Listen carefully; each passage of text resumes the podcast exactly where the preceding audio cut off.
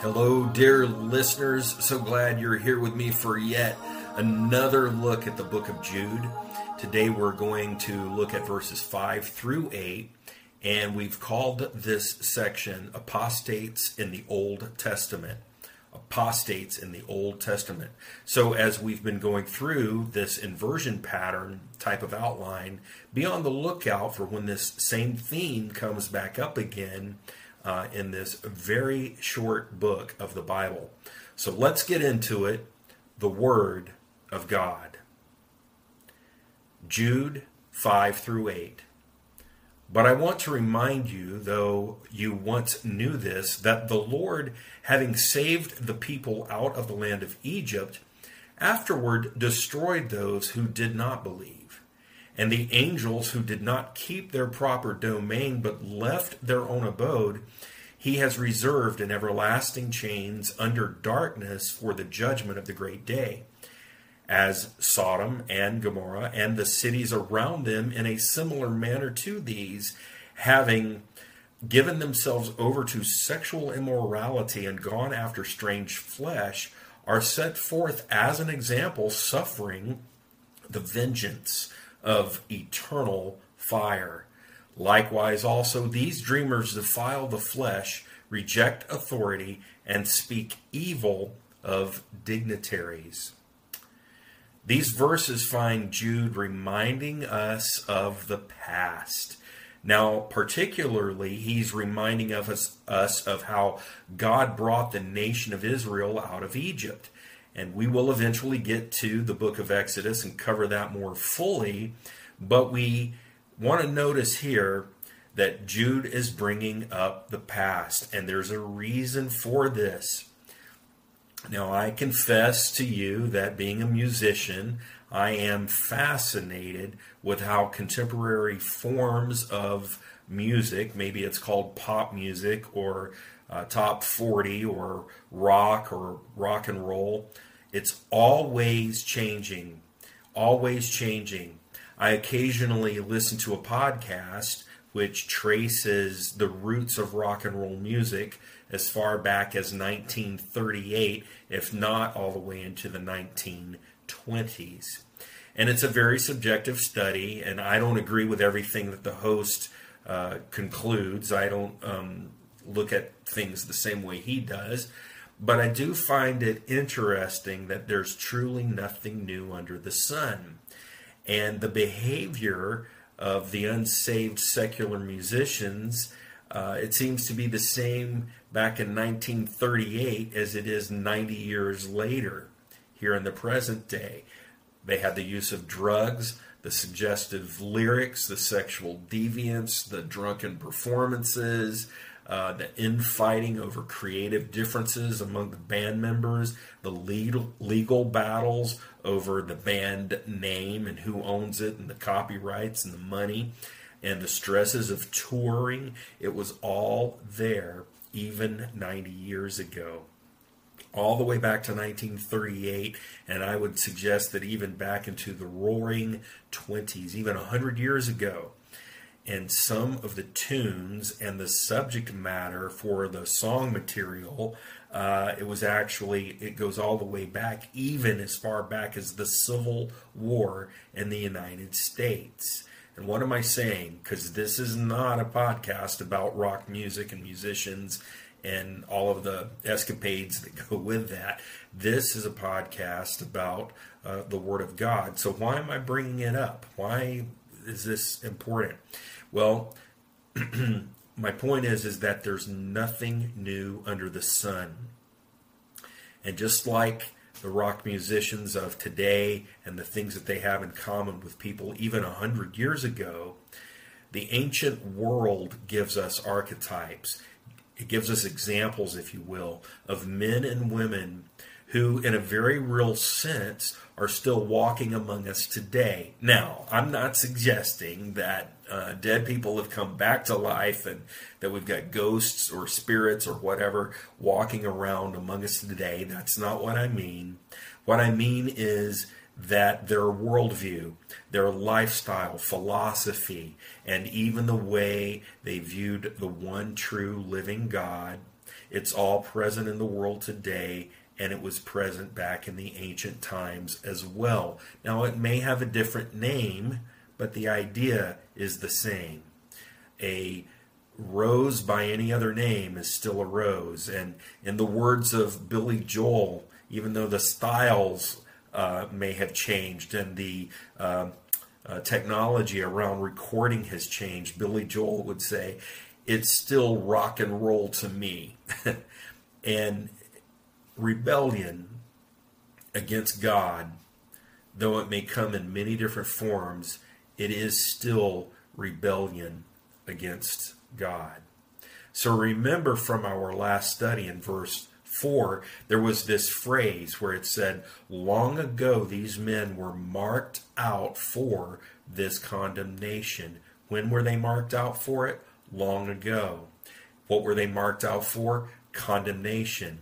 And in a way, Jude is saying that there's a connection between what happened a long time ago to what is happening now. And of course, now for Jude would be a long time for us. But wait, hold on, there's even more. Jude is saying that this unwelcomed presence of certain people in the midst of the Lord's church has a connection to their eventual downfall, and that was known even longer ago. There's one thing for certain. Jude is following up his claim that these men were marked out for condemnation such a long, long time ago. That's his claim, and he's following it up with what we see in the passage that we're studying today. There's three groups that Jude brings our attention to here. And these are people from the past, from Jude's past, and therefore certainly even longer for us, our ancient past as well. And these people are specifically found in the Old Testament. And this is why I've called this portion of the outline Apostates in the Old Testament. Now I want us to take a look at each one of these three different groups. While they are all apostates, they each differ in the kind of fruit, if you will, that comes forward, or there's a specific characteristic to each group as they are in their apostasy. So group number one, the first group, verse 5 mentions this first group that God destroyed after he brought them out of Egypt. Why were they destroyed? Because they did not believe him. Unbelief, it will rob you of the blessings of God. And in all cases, unbelief ultimately brings death and destruction. It brings physical death. It brings spiritual death. It brings destruction in terms of relationships and families and friendships. It brings destruction of innocence. And this first group shows us what happens when unbelief takes root in the heart. We defined apostasy in the last episode, and so with that in mind, let's look at what's going on here in verse 5. You've got this vast assembly of people that God led out of Egypt, and Jude actually says that he wants to remind the reader of these people. What is he reminding us about these people? These are Israelites of old, and they knew God's grace. They had personally seen what God has done for his people, and yet when it came time to follow him into the promised land, they did not believe him. They did not believe God. And Jude reminds us that God's judgment will come, and it will do so even upon those who are attempting to live within certain moral imperatives. And you'll remember that I've mentioned moral imperatives a couple of times now in the book of Jude. His judgment will come upon those who we might even think of as quote-unquote churched people. Jude says that these people even after being recipients of God's grace, have ultimately rejected the very ministry of Jesus Christ. Notice that Jude states that they were destroyed because they did not believe. And I want you to think about this. They saw the salvation of God. God actually visited them and settled in their midst, the Bible says, but their unbelief was a flat-out rebellion and rejection of Him. Listen to God's judgment upon Israel from Numbers chapter 14, beginning in verse 32. And this is what He says.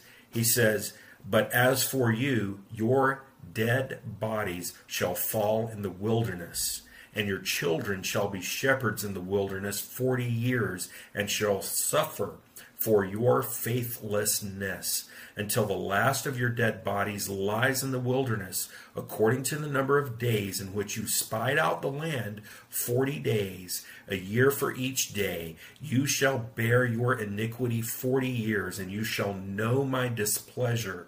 I, the Lord, have spoken.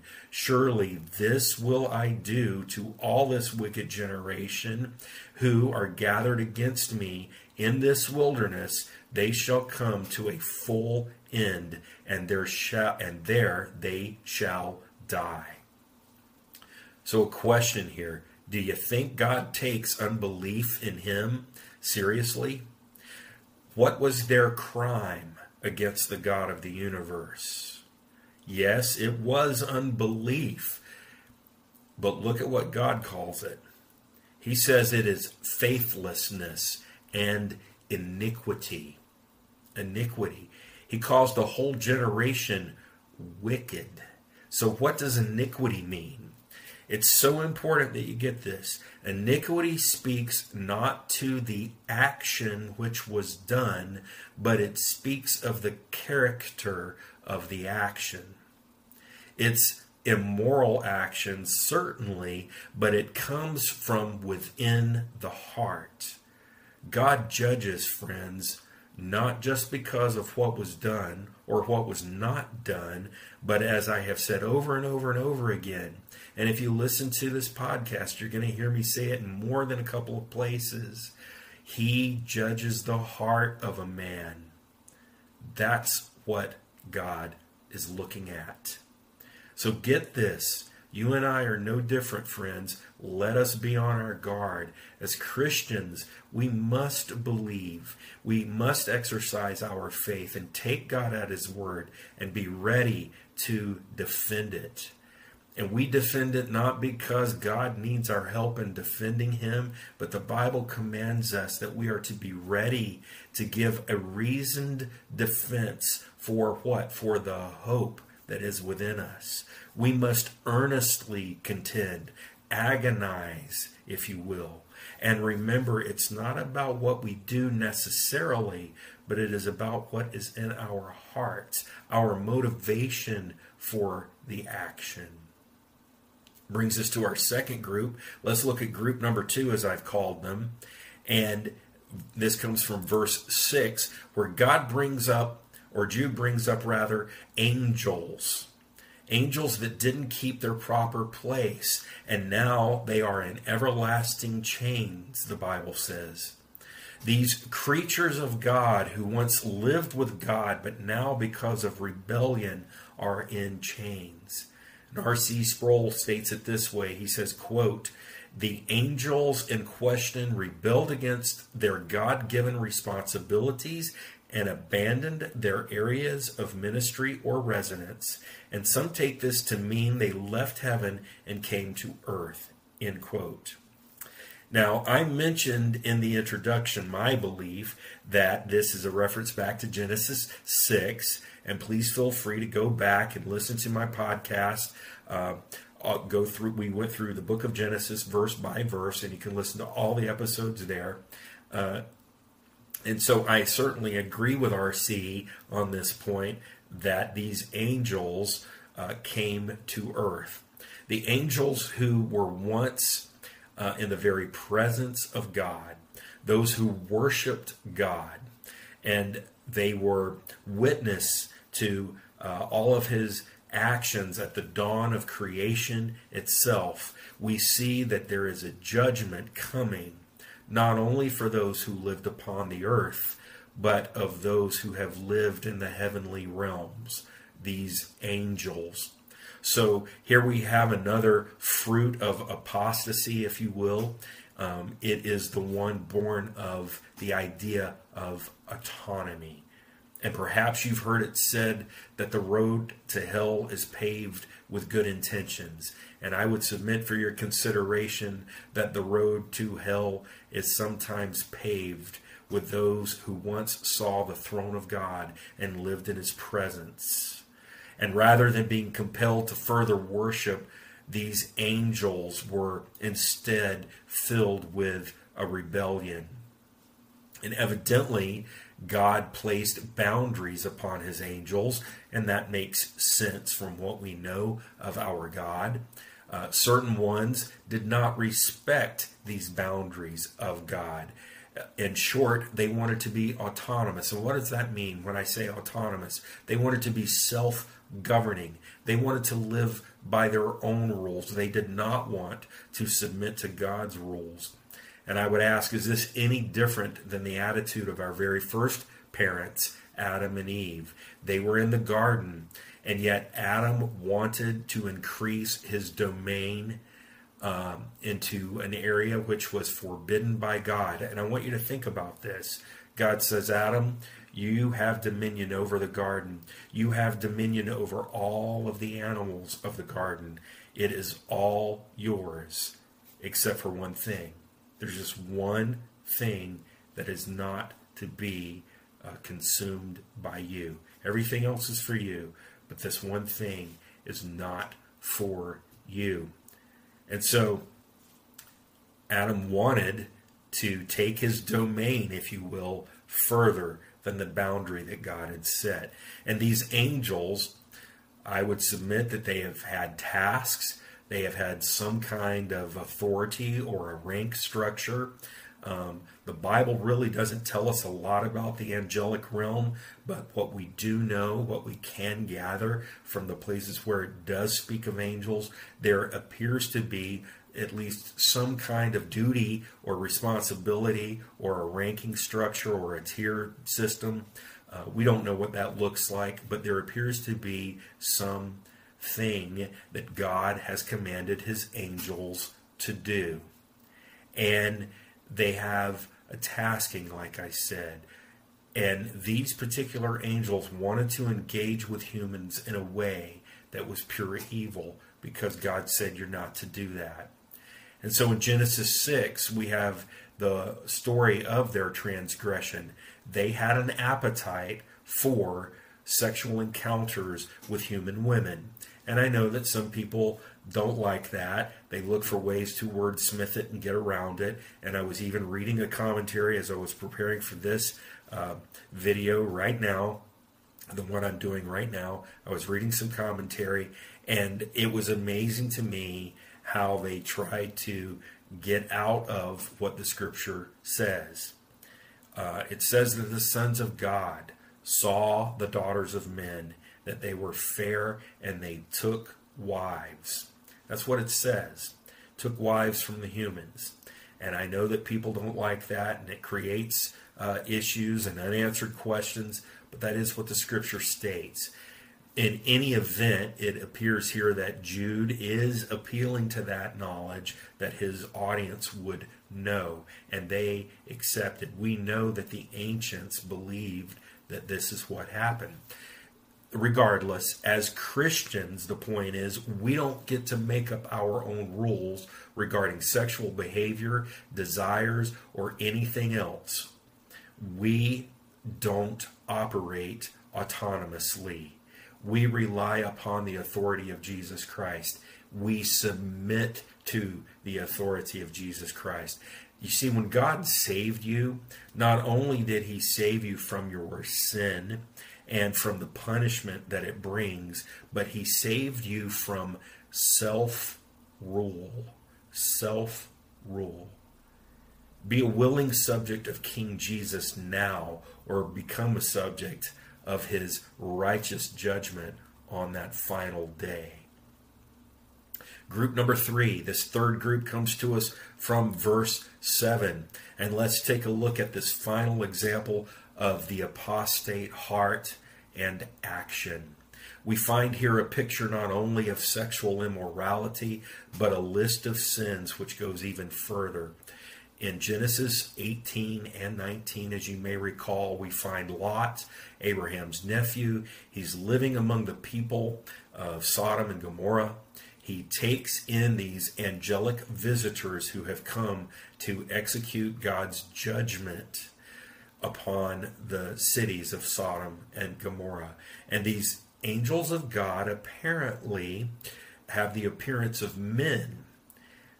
This seems to be what the scripture would indicate, and they certainly looked like men enough for the homosexuals of the city. And we know that they looked like men because the men of the city, that is the homosexuals of the city, that night gathered around Lot's house and demanded to have the visitors brought out to them. And the Bible says so that they could know them. Another translation says know them carnally. The homosexual men of the city wanted these men to be brought out so that they could be raped by the men of the city. And friends, when the Bible says, especially in the old King James and the Victorian English, when it says that a man knew his wife, it doesn't mean that they sat down for a nice interview. It means that they were sexually unified. It means that they came together in the normal way sexually that a man and a woman would come together. So here when it says that the men of the city wanted to know Lot's visitors, it's not talking about, like I said, having a nice interview. They wanted to come together with them sexually. They wanted to know them sexually. And so, friends, I want to read a passage of scripture to you here from the prophet Ezekiel. And this is what Ezekiel has to say. And you can find this in Ezekiel chapter 16, verses 49 through 50. And here's what Ezekiel said. Look, this was the iniquity of your sister Sodom. She and her daughter had pride, fullness of food, and abundance of idleness. Neither did she strengthen the hand of the poor and needy. They were haughty and committed abomination before me. God lists out 6 different sins, and among them are this abomination before God. And then he says, therefore I took them away as I saw fit. And again, we have that word iniquity there.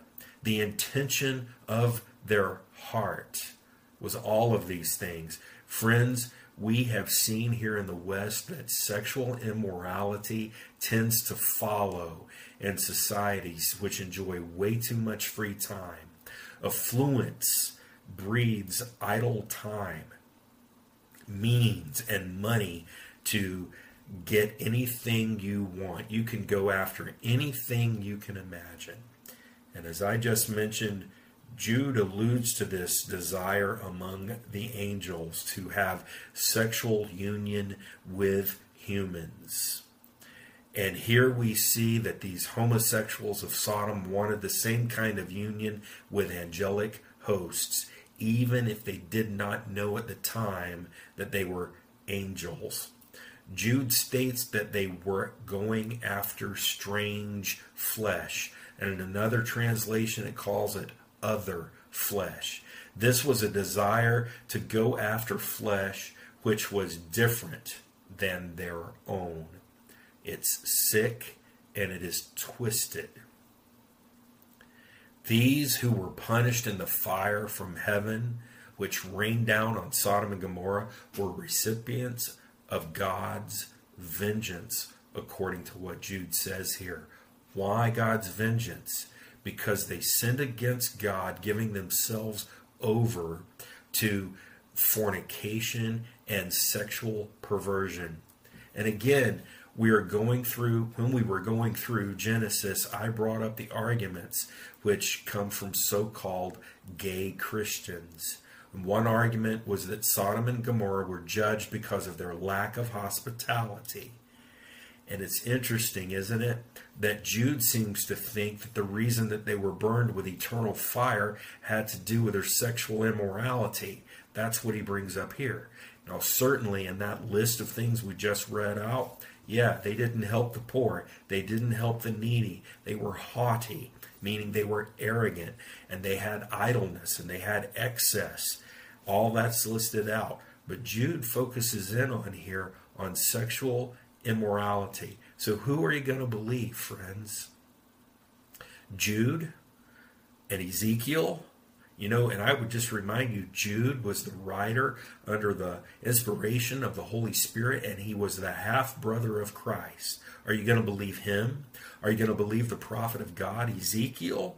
Or are you going to believe the homosexual who, because of his commitment to an agenda, doesn't want to admit what the Bible so clearly states? Were there other sins that were mentioned against Sodom and Gomorrah? Absolutely there were.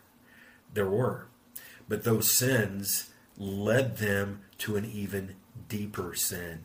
And that was this idea of sexual perversion. Men with men, as it says in Romans, doing those things which are not fit, which are not correct. So with this in mind, I want to mention that there seems to be no limit in today's world of sexual deviance and violence. And I fear that anything that you can imagine has probably been captured on video and placed on the internet. And I'm clearly not that tech savvy, or I would have better quality productions. But my understanding is that if you are a filthy dreamer, as Jude talks about here, that you can find it on the dark web.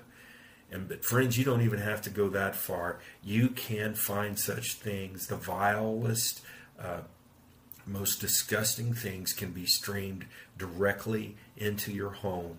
And movies have certainly portrayed sexual unions with the demonic, just as they have glorified the serial killer in the most graphic detail.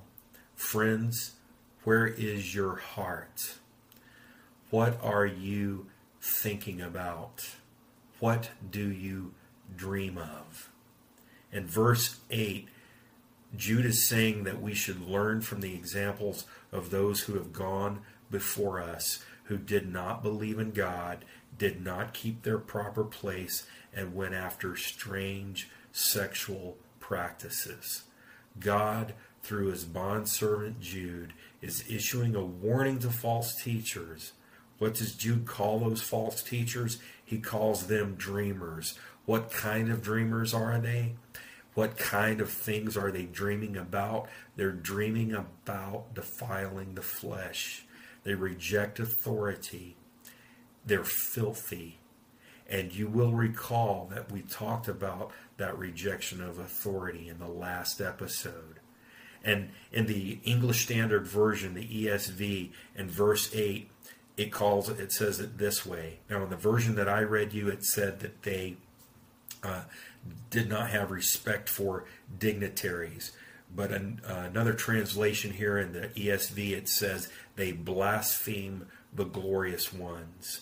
And in the New American Standard Bible, it says that they revile angelic majesties. So once again, we see a reference here to angelic hosts, whether you want to call them dignitaries or the glorious ones or angelic majesties. What's the Bible telling us here? It's saying that these filthy dreamers who are false teachers, if I could paraphrase it, they defile their own flesh. They reject the authority of Christ as the sole authority. And they even hate his angels. The good angels. They hate them. And so let me put everything that we've just talked about together with the previous episodes.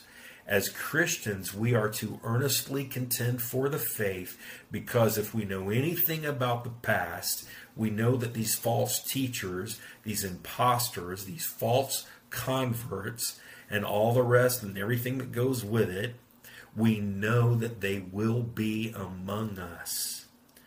And if we also know anything about the record of our just God from the past, we know that he will bring judgment upon these filthy dreamers, and it will mean their ultimate destruction. But this does not mean that we are not to equip ourselves so that we are not ready. We want to be ready. We want to be ready to spot these false teachers, to pick them out. In fact, we have got to stay on guard.